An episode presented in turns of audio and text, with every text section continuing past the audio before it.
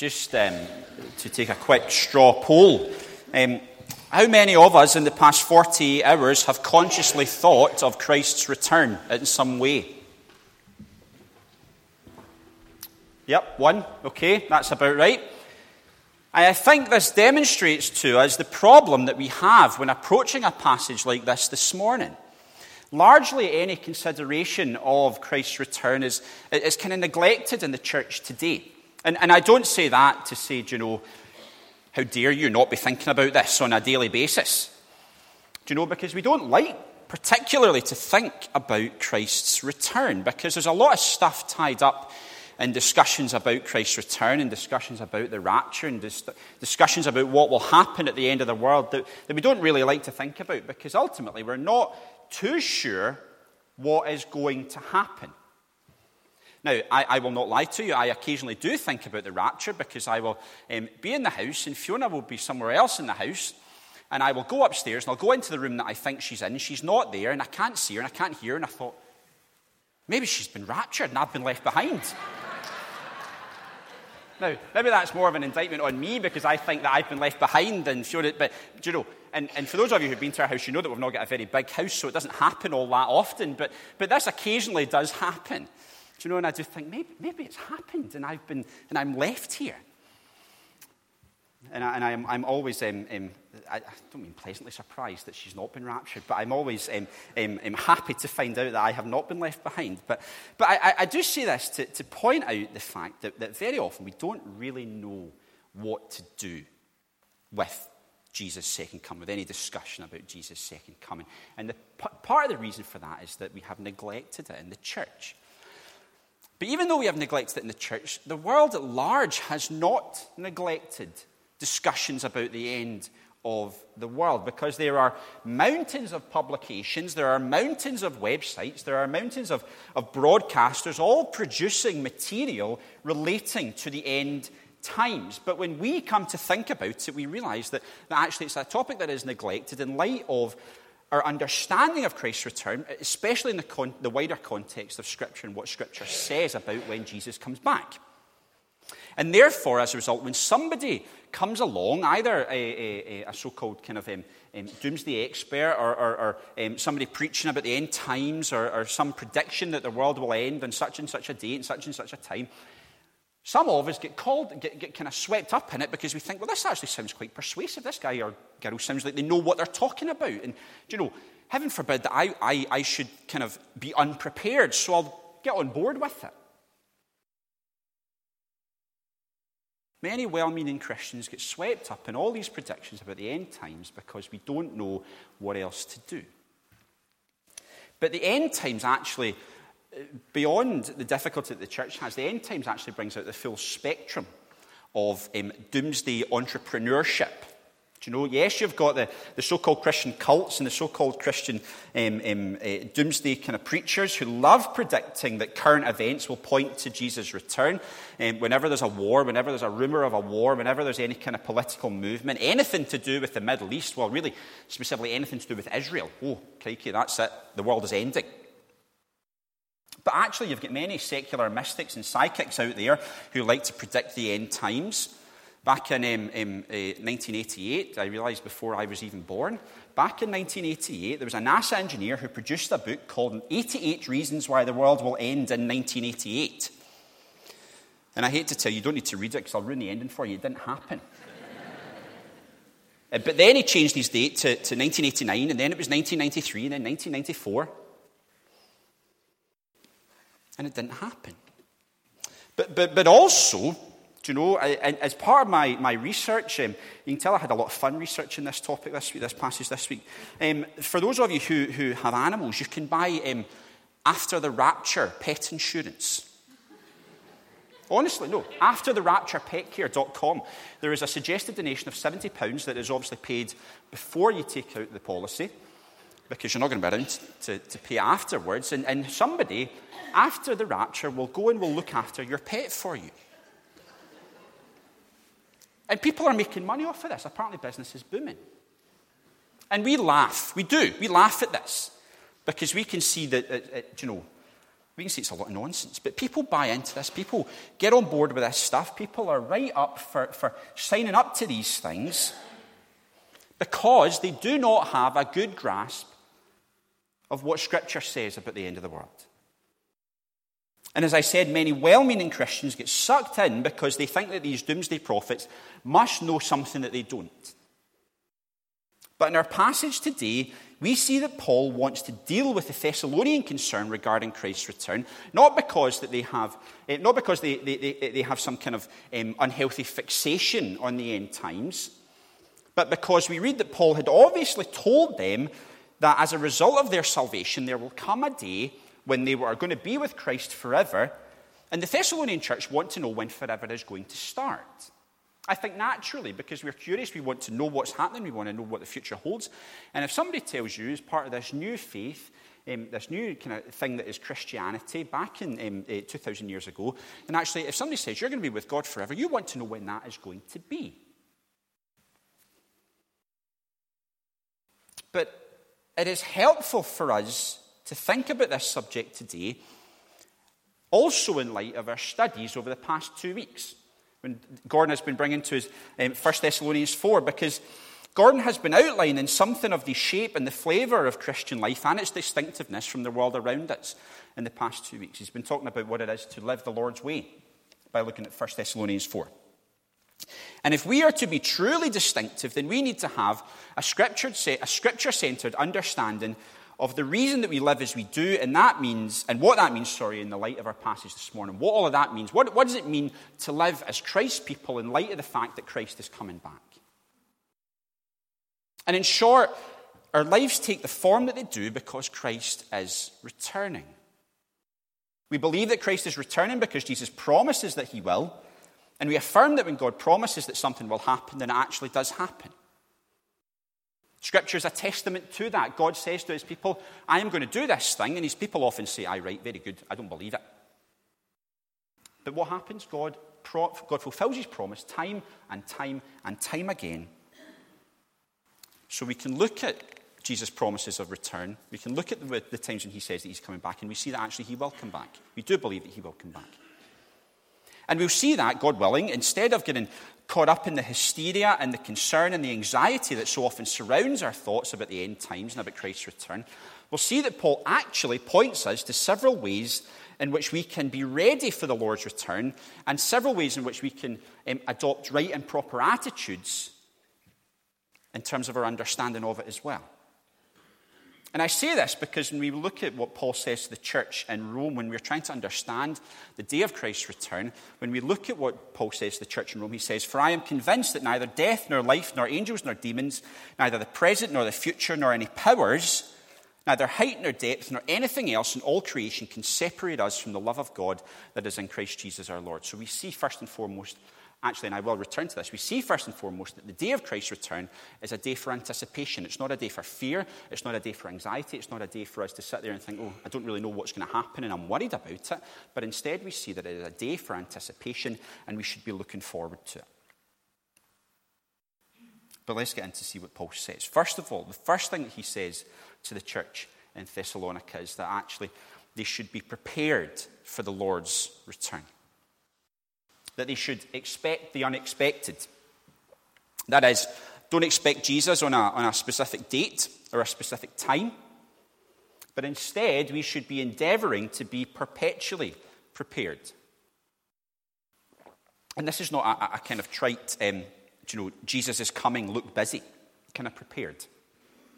But instead, Paul encourages the church towards service, serving one another, serving those outside the church, serving those in the community, and the kind of service that seeks to build up the body of believers that works to remind each of us that we have a role to play in Christ's church. The kind of service that says, actually, do you know, I'm going to do that because it will benefit the whole church. It's not just going to benefit me. I, might not even enjoy doing it, but I'm going to serve because it benefits the body of Christ. And this is what it means when we say that we need to be living the distinctive life that Paul has encouraged the church to in, um, in chapters uh, 4, in chapter 4, sorry, of 1 Thessalonians. And we do so because we see the kind of description that Paul gives of Christ's return. He says, Jesus is going to come back and he's going, it's going to be like a thief in the night. Now, a thief is not something you want to be putting out the red carpet for. It's not something you want to be welcoming in with open arms. It's not like having friends over where you open the door and welcome them in and try and make their visit as comfortable as possible. No, we want to try and ward off those who would seek to rob us. And whilst many of us haven't had the experience of being robbed, we do acknowledge that it is an ever present reality. This is why we, why we, we, we go around and we lock our doors and we lock our windows and we put our alarms on at night to try and ward off those who might try and break in. We try to mitigate that. And so it is with Christ's return. We should realize that Christ's return is an ever present reality and that there are steps that we can and that we should be taking in order to be prepared. But notice what Paul says in verse 4 Christ's return will not surprise us like a thief. Because anyone who has been robbed will know that feeling of, sorry, Christ's return will surprise us like a thief. Because anyone who's been robbed will, will, will know the feeling of fear and anxiety that comes with arriving home to find someone has been going through your things. Or actually, even worse, you know, you happen to be upstairs in bed and you hear someone downstairs who shouldn't be. And these are, these, are, these, are, these are unwelcome experiences, and so it is with Christ's return. For the vast majority of people, the day of the Lord will be unwelcome and it will be unexpected. But for those of us who believe, for those of us who are saved, we see that it's more akin to, to, to the woman going into labour. When pregnancy has gone as expected and everything is looking healthy and well, you normally have about nine months to prepare. You know that there is going to come a date when something is going to happen, and all of a sudden you're going to go to hospital and you're going to come out with a baby. God willing, all things being well. You buy furniture, you pack your bags, decorate your rooms, but when the moment arrives, all of a sudden it's panic. Do you know, there's things going on and you don't know what to do. And do you know, I think when I drove to the hospital with Fiona, I think it should have been a 23 minute journey, and I think I did it in about 12 minutes. but this is what it's like. You don't know what to do, and, and, and but you know you, you don't. You, it comes as a surprise when it happens, but you have been expecting it for nine months. This is the attitude that we should adopt in relation to Christ's return. And in order to prepare for Christ's return, we need to adopt a godly perspective to our world and to the things in it. That is, in many ways, we need to adopt a, a, a kind of short term attitude paired with long term planning. We see the, the, the, Jesus telling the parable of the rich fool in Luke chapter 12. You've got a guy who's this abundance of wealth and abundance of possessions, and he says, You know, I'm just going to start living, living it easy because I don't really need to work anymore. So I'm going to sit back and relax and start enjoying my, my time, start enjoying my wealth, start enjoying all the things I've worked hard for. And God says to him, Well, actually, you're not going to have the chance to do that because your life is getting taken off you tonight. We trust in God with the we trust God with the substance and the stuff of our lives, and we realize that He is in control. Psalm 139 tells us that God knows every move that we make, every step that we take, every word that we speak. He is in control. He ordains our getting up and our going to bed, and ultimately, He can take it all away if He chooses. Some of you say, um, um, you know, um, will I see you tomorrow? And you say, well, God willing, yes. And that is the attitude that we should be adopting because we don't know when Christ will return, but actually we, we, we trust in God with the stuff and substance of our lives. And we need to be prepared. But whilst we do that, we don't need to panic. We don't need to, to, to, to worry. We don't need to get overly anxious or we don't need to get caught up in the hysteria about Christ's return because we see that God is our only and our complete security. Paul says in verse 3 that the thief will come in the night whilst all around us people are saying that there is peace and safety. And we recognize that our world readily wants us, wants to, to get us on board with the idea that we can trust in the institutions that we surround ourselves with. And those people that we vote into power and, and, and place our trust in, these are people that, that, we can rely on. These are people who will, who will um, make our world better and who will provide us with the peace, the peace and security that we want. However, both recent and ancient history shows us and demonstrates to us that that's a nonsense, that these things that our world presents to us are fallible. Our existence is precarious, and no person or organization this side of heaven can guarantee anything at all, let alone peace and safety. Despite the promises of banks, they can't guarantee either the amount of money in my bank account nor the value of it. All it takes is one recession or, or, or, one particularly bad case of inflation for money to be worthless. Despite the promises of social care provisions, they cannot promise that our future will, be, will not be without difficulty. You see the number of people who are having to rely on food banks and the whole universal credit mess that is going on to show that that's true. And despite the posturing of our, of our politicians and our governments, we see that no matter the size of our military or the, the restrictions that they impose at our borders, we are still at risk of terrorist attack and threat of war. And ever, uh, you know, these things are ever present, not only in our own country, but all around the world. This week, is, um, uh, uh, in, in, light of the attack on Iran, Donald Trump posted a tweet saying, um, you know, we have the biggest and the best and the greatest military in the world. And it might be true, it might well be true. But he did so in order to reassure those who follow him, to reassure those who support him that actually, if we have the best military, then that means actually that nobody can touch us. He was doing the very thing that was being promised, that, that, that Paul was saying in here. He was promising peace and security. But he can't guarantee it. We so often like to place our trust in the things of our world because we can see them and we can feel them. We can go and visit a bank or we can see our politicians on the news, but when we boil it down, we see that we, we simply surround ourselves with idols and with institutions of our own making, only to be let down time and time and time again. And the test of the true Christian life that we've been speaking of over the past weeks is when we take our faith and our hope and our trust out of the things of this world and instead place them in the living God who assures us that He will return. Because when we do so, actually, our preoccupation with these times and dates, our preoccupation with exactly when will Christ return and what will that look like, these things fade. If we know that our hope is placed in the God who gives us a reason to hope, then we have an assurance of a future spent with Him. If we know that our faith is placed in the God who is not fleeting and not inconsistent, but is the same yesterday and today and forever, if we know that our trust is placed in the God who is in control of the things and the people that we are so ready to trust in, if we know that the God that we are expecting and longing to return in order to save and judge, then, then we don't need to speculate about times or dates. We don't need to concern ourselves with the specifics of God's return. And all that we need to know is that He is coming back because He said He would. The God that we trust and who has continually proven that He is trustworthy, even when sometimes we are unsure as to whether He is or not, that God has promised that He will return. That God has assured us that He will return. And so, as I said at the beginning, we see that Christ's return is a cause for anticipation. It shouldn't cause us to be afraid, or it shouldn't cause us to be anxious, or it shouldn't cause us to be worried about the details. Instead, we should be longing for the day when He will come back.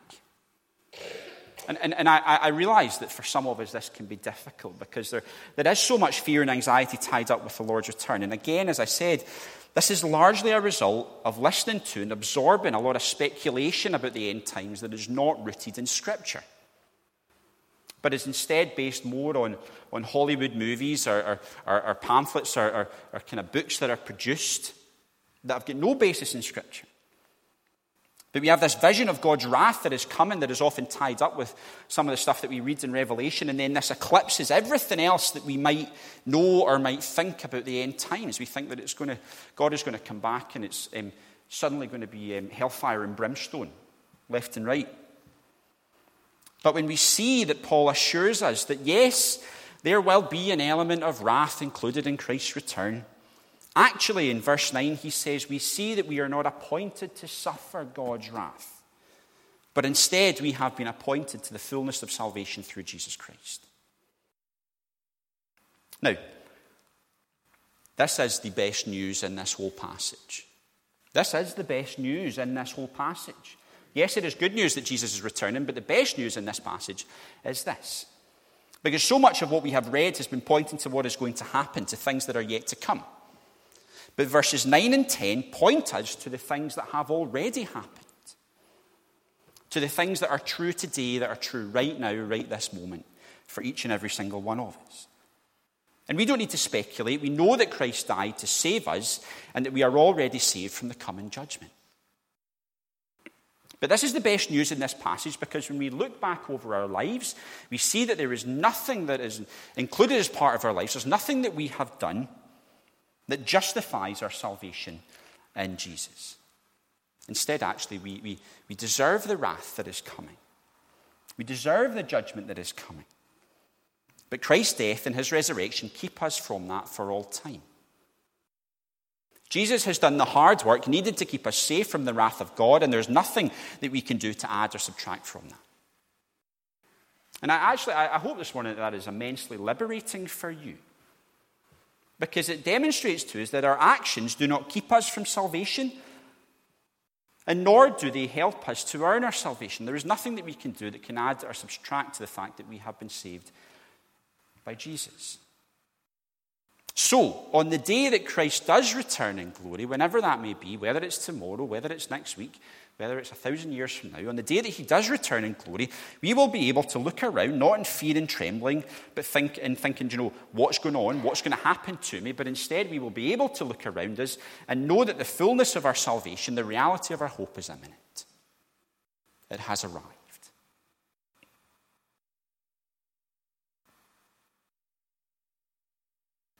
It's tempting to get sucked into all the nonsense and all the, the, the, the um, hysteria surrounding the end times.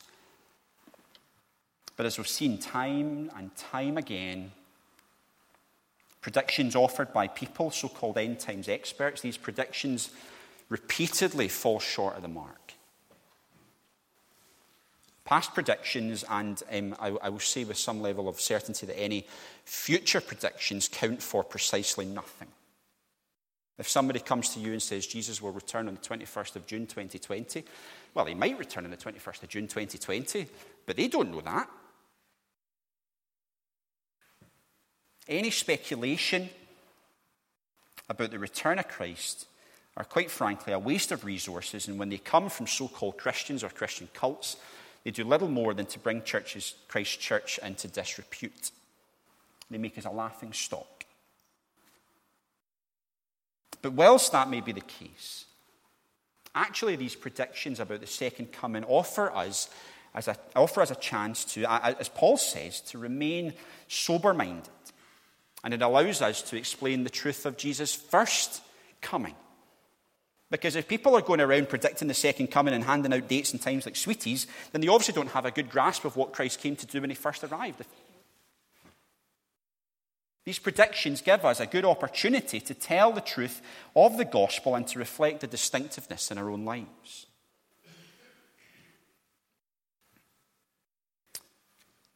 The, um, the hymn, um, It Is Well With My Soul, many of you will know it. The, the, the, the, words that we sing today are, slightly different from the original words, but they do give us a, a good and a clear sense of our position in terms of Christ's return. The writer wrote, you know, um, My sin, or the bliss of this glorious thought, my sin, not in part but in whole, is nailed to the cross, and I bear it no more. Praise the Lord, praise the Lord, O my soul. And then a couple of verses later, he says, in relation to that, but Lord, tis for thee, for thy coming we wait. The sky, not the grave, is our goal. O trump of the angel, O voice of the Lord, blessed hope, blessed rest of my soul. That is what we should be singing in relation to the return of Jesus Christ. We should not be worrying, we should not be trembling, we should not be afraid, but we know that Jesus has saved us from the wrath that is coming, and we know that Jesus has, when he does return, he will offer us and he will allow us and He will call us to enter into the fullness of our salvation that we know and trust in Him. This is the assurance that we have in the face of Christ's return, because we will see our salvation realized in its fullness on that day. Amen.